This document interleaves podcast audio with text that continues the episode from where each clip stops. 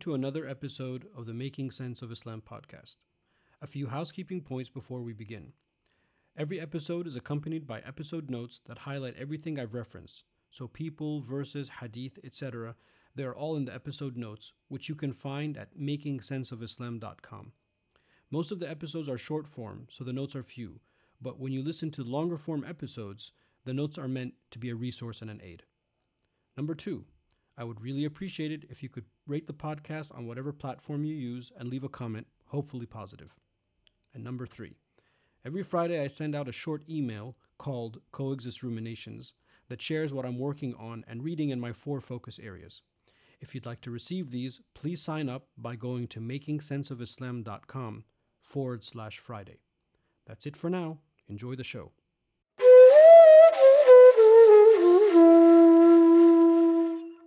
Hey guys, how's it going? I hope everyone is doing well. This is actually a special episode, uh, as it is an episode that is by request. And I want to thank Mujib, uh, who reached out to me both in person, uh, one time after uh, Friday prayer, and also sent me an email. Uh, I don't have to divulge the details of all of that, but he had mentioned that he was interested uh, or he would like me to discuss a little bit about some points to keep in mind as people enter the workforce. And you know what does practicing one's faith or practicing islam you know prayer these type of things in the workforce what does it mean? Uh, so this episode is to answer those type of questions. And i want to make a couple of introductory remarks uh, maybe not a couple but just some introductory things to keep in mind. This is not a podcast or an episode about career advice. So I'm not talking about what is the best job for you, what is the best type of career for you.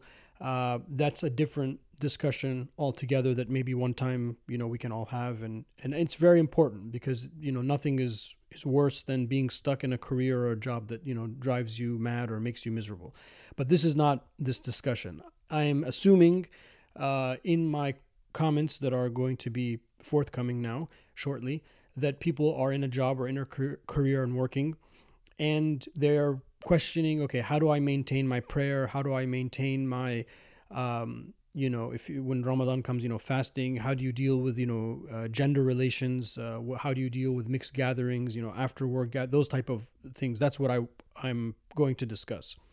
So keep keep that in mind. And the the other thing i want to mention is that this is a really important question. Both the question or the series of questions that we'll answer, hopefully, in this episode, but also the other question of what kind of job or career is right for me. Those are really important because for the vast, vast majority of us will spend the vast, vast majority of our time and our life, therefore, working. Uh, so that's got to add up. And that's one of the, you know, reasons why we were created. We were created partly to to do something with our fellow human beings that help develop and create a better world. That's actually one of the reasons the Quran posits we were created. So it's it's something that we definitely should be spending more time talking about. So let's start with um, sort of if we go through a generic like nine to five type of day. Uh, and again, I know that this might not fit every single person's scenario, but again, I'm just trying to generalize so we can draw lessons and hopefully people can adapt based on what makes sense for them. Okay, so you're going to wake up in the morning, you know, you have to do your morning stuff. You got to, you know, you're going to pray Fajr, you got to uh, uh, wash, change, shower, all that breakfast, all that kind of stuff. But in the midst of all of that, I would recommend that one make sure that they leave the house in a state of wudu and having placed socks on themselves, uh, whether those socks be thick or thin. Uh, so this would apply for both men and women. Here, uh, I'm thinking ahead about having to make wudu later during the day if needs be, and using the dispensation that you can wipe over your socks, and using specifically the Hanbali opinion that even if the socks are thin, uh, that would be okay. So that's one way to save a lot of trouble later during the day is that go out of the house making sure that you have wudu and you've placed the socks on your feet and of course the socks have to cover your ankle and uh, you you have that you know, sort of tool ready if you have to, if, if needs be. Uh, the second thing I would say is that a lot of us commute. And um, I mean, I've commuted for so long. So, I mean, this is a, a real sensitive topic for me. I mean, sometimes it can be a, a deathly long commute. But one of the things I have found is that in that commute, if you are using uh, public transportation of different kinds and or if you are carpooling, you also have the luxury of reading, uh, listening to. I mean, I like to listen to sometimes audiobooks or podcasts, other podcasts, and that's a good use of time. So I feel that the time is not wasted. Actually, sometimes if I'm really into what I'm listening to, if it's a great book or it's like you know a very long podcast, and I just I actually anticipate I can't wait to get back in the car either to or from work so that I can continue listening. Which is not how my more negative commutes were, where it's just sort of dragging yourself out to commute. So don't let that time go to waste. Even if you're driving yourself or if you um, are not using tra- public transportation, you know, some people bikes, you know, you can still listen now with the technologies. There's a lot of audiobook platforms. Uh, also in multiple languages, I have come to find. I've, i think there's also an audiobook type of platform for Arabic books, but anyway, that's not for, for necessarily for us right now. Uh, and also um, uh, podcasts, you know, on, on different type of platforms, whether it be uh, Apple platform or Android, very easy to get, all for free. Uh, I mean, the podcasts usually are for free. The the audiobooks tend to be for money, but it's a good use of your time, and you can you can add a lot to your day by doing that. So you arrive at work sort of feeling you, you you've accomplished something already. Now, the first sort of set of Islam related, quote unquote, Islam related questions at work are like, for me, I'm thinking wudu and prayer. So, other than having the socks, just in case you need to make wudu during the day, uh, I would almost recommend universally for everybody just combine your prayers, uh, meaning that I would tend to avoid praying at work and praying when I return home, as long as the times work. Again, it depends on you know when Maghrib is going to come in and things like that. But to make sure that I pray Dhuhr and Asr combined together as four rak'ahs each, because you can't shorten prayers unless you're traveling. But there is a hadith in Sahih Muslim that the Prophet, peace be upon him, combined his prayers in Medina for, for no reason, meaning he wasn't traveling, etc. And the Shafi'is take from this uh, the opinion that it is permissible to combine your prayers, meaning combining Dhuhr and Asr in either time, either in Dhuhr or in Asr time, uh, and also combining Maghrib and Isha in either time, either in Maghrib or Isha time, uh, without shortening for, for no reason. So in this case, there actually is uh, a reason, uh, difficulty of finding a prayer, prayer place, etc. Uh, and I would just delay my prayers until I get home. If it's like, say, uh, summer, uh, spring, summertime, where Maghrib is a little bit later, sort of towards the end of fall and winter, uh, when Maghrib time comes up, that might be a little bit tricky or difficult, depending on when you have to uh, leave work and, and things like that. But I would definitely combine the prayers so that any interruption in the workday ends up becoming once. Uh, so if I have to pray at work, it's going to be to pray eight rakahs, dhuhr and asr, and I just knock that out.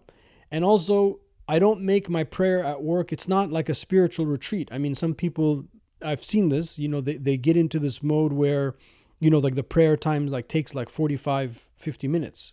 Uh, Dhuhr and Asr are not meant to, to take that long. It's not Taraweeh prayer. This is not like, you know, Tahajjud. This is not Atikaf in Ramadan. I mean, it's just Dhuhr and Asr prayer. So knock them out, you know, with all of their conditions and everything.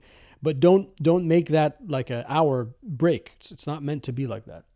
And then that way, when you come, if the need arises that you ask your employer, which is very acceptable and, and very normal for an accommodation, they also know that this is something that's going to last a few minutes. Uh, I mean, uh, this is a bad you know sort of analogy but when when people take like a cigarette break i mean i don't even know if people still do that but i mean some places you know that still happens you know it takes a lot longer to smoke a cigarette than it does um, to pray again depending on the speed of, of both activities but you get my point in, in other words that there shouldn't be a problem in accommodating i need like five to seven minutes uh, to knock out these prayers and then in that case, if you are praying at work and you had the socks on from the morning, then when you go to the bathroom and you make wudu, again, it's not slip and slide. You don't need to, you know, make the whole bathroom wet. Uh, if you looked at the sunnah texts that speak about the amount of water that the Prophet, peace be upon him, used to make wudu, it's like a cup of water, was his entire wudu. So this idea of, you know, uh, splashing water all over the place, you know, coming out looking like you like fell in a in a well. I mean, that's not what what the result of the wudu is supposed to be. You know, you can use a little bit of water. Uh, you can properly, you know, cover all of the needed body parts with water and wash them appropriately with all of the conditions, you know, all the fiqh conditions, uh, without looking like, you know, you, you just got caught in the rain. So again, there's no reason to embellish and overdo these things, especially in, in, in the workplace. So you can make wudu easily. You have your socks on, you can wipe on your socks. And look, if it's winter time and you're wearing boots and the boots cover your ankles and you wore those boots in the morning on top of your socks after having made wudu in the first place, you can wipe over your shoes. You can wipe over those boots as long as the boots cover your ankle and you can pray in those boots. So again, this is like ways to make the prayer, wudu and prayer super easy. So that's prayer and wudu. Uh, sort of next sort of cluster of issues, I think thinking about this is sort of interactions with people. A lot of Muslims, they, um, again, and I, I might be making overgeneralizations, and I apologize if this doesn't apply, but a lot of people, they sort of have issues or how do I deal with, with you know, uh, gender issues at work? Uh, how do I deal with um, you know non-Muslims or people that are different, etc. Sometimes some people they get tripped up tripped up about that, and one thing is to realize is that you know people are people. You know we don't have to think about people as oh uh, Muslim, non-Muslim. You know men, people are just people, and you you need to deal with people equally with respect. And a lot of times this is really important to remind ourselves with specifically when it comes to like gender interactions. There's no if you're a guy and you're dealing with with women at work there's no reason to act all weird and, and vice versa. If you're a woman and you're dealing with a guy there's no reason to act all weird. Just act the same with everybody. And if you do that you can avoid a lot of the problems that happen in the workplace due to these issues. And these problems are real. And in the current climate that we live in you know it, there's a like a magnifying glass on these issues, and it's it's really being discussed in all quarters. And the the most important mode to to have is just to be the same with people, to be equally respectful, not to be overly nice to one person or over the other so that it's interpreted as being flirtatious you know not not being overly mean or cynical to one person or group in the workspace over another so that you're seen as being you know, bias, but just trying to deal with everybody equally. And look, these are people that you spend hours and hours and hours with every day. In some cases, if you if you take a certain chunk of time, uh, a month or a quarter or a year, you might spend more time with these people than you do with your own family. You know, hour hour wise, or members of your own family. So it's very important that you are invested in those work relationships the right way. Uh, so to be you know even keel about it and consistent and uh, equal in in the interaction and and and things like that.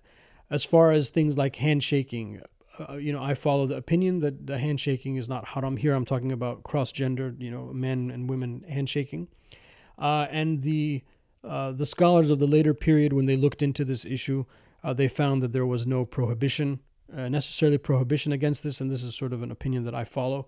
Uh, because again, it's just very odd. I mean, every now not only do people shake hands, but people you know hug each other in the workplace and everywhere. So, I mean, to go to somebody that's about to shake your hand and I don't shake hands, it becomes this sort of very weird and super embarrassing thing. So just you know, shake hands and be professional. Just like you'd shake a guy's hand, you'd shake a woman's hand equally. Again, the idea is being equal, consistent, not putting too much meaning into that so that it becomes awkward.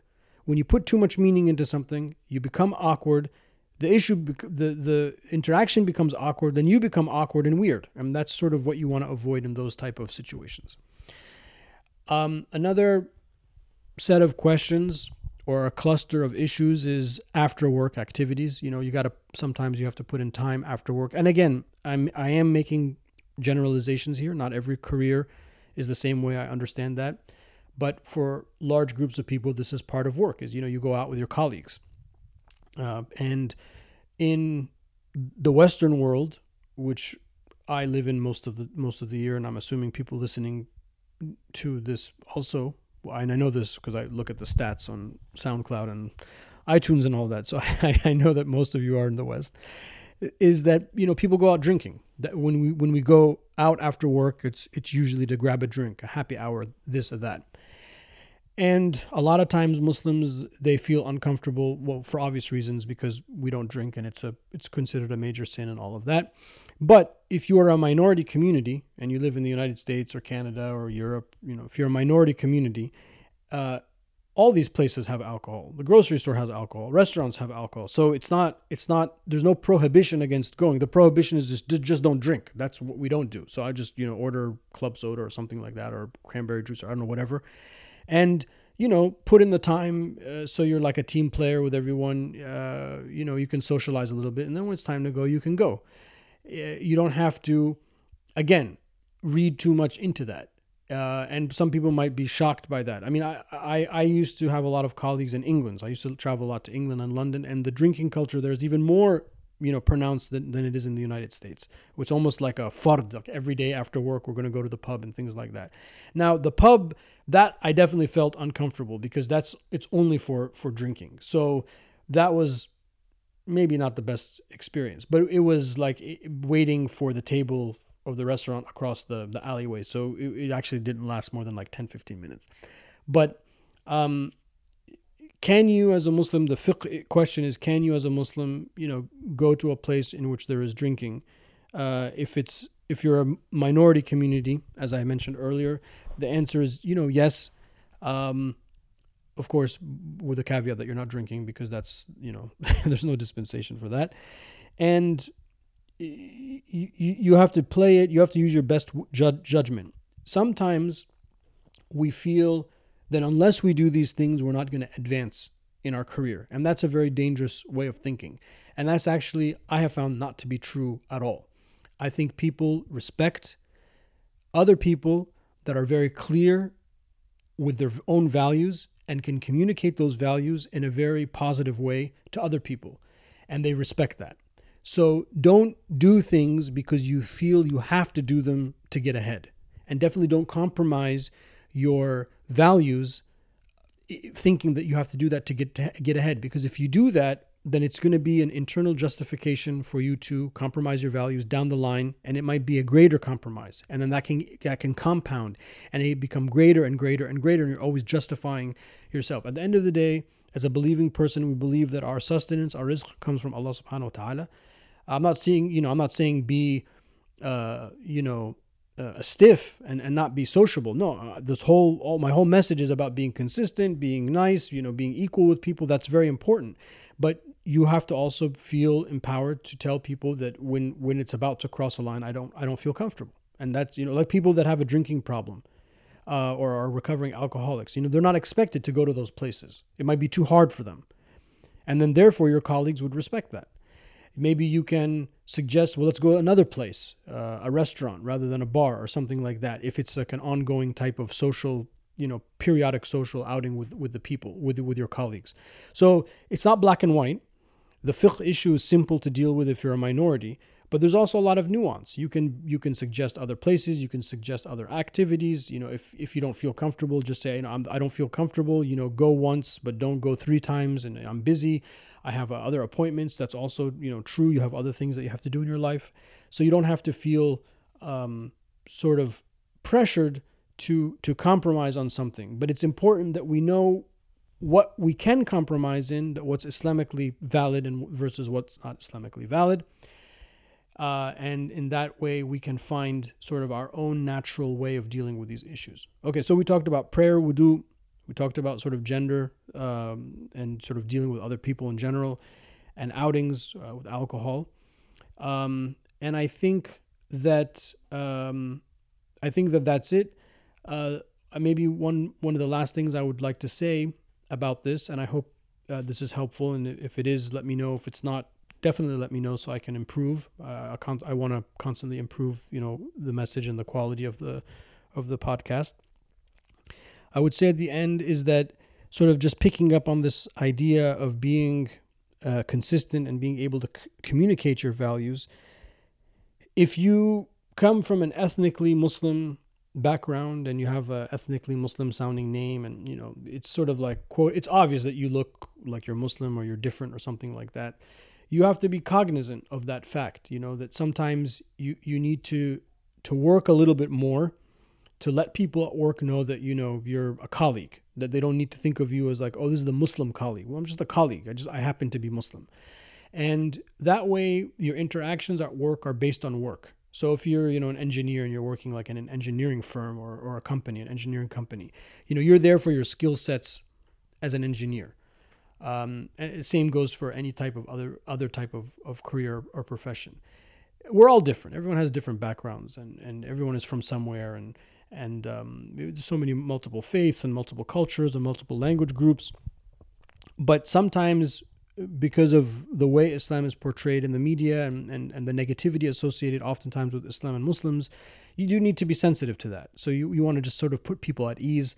Um, but you also don't want to go over overboard and, and always make the conversation about that. Don't be that person that's always, you know, steering the conversation to religion, uh, because religion at the end of the day is a private affair uh, and especially in the Western world, it's it's you know it where where we sort of uh, you know profess that we are a secular type of society.